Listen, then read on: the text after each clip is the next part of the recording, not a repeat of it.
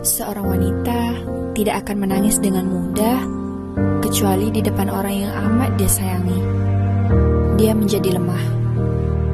Seorang wanita tidak akan menangis dengan mudah, hanya jika dia sangat menyayangimu. Tiada lagi rasa egonya.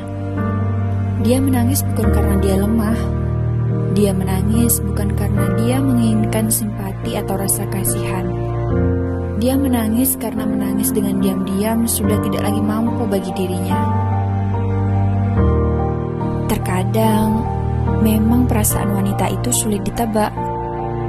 Dia yang sering terlihat ceria, bukan berarti jalan cerita kehidupannya memang baik-baik saja.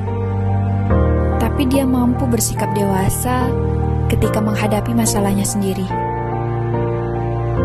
Dia yang sering tertawa, bukan berarti dia tidak pernah meneteskan air mata, tapi dia pandai menyembunyikan kesedihannya.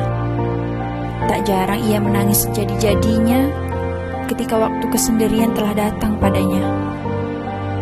Dia yang terlihat tegar bukan berarti dia teramat kokoh dan kuat hatinya, tapi dia tahu bahwa ada Allah yang akan membantu menghadapi semua persoalan hidupnya.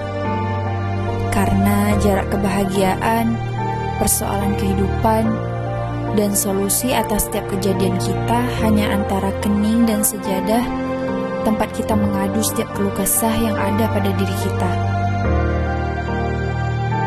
Jadi,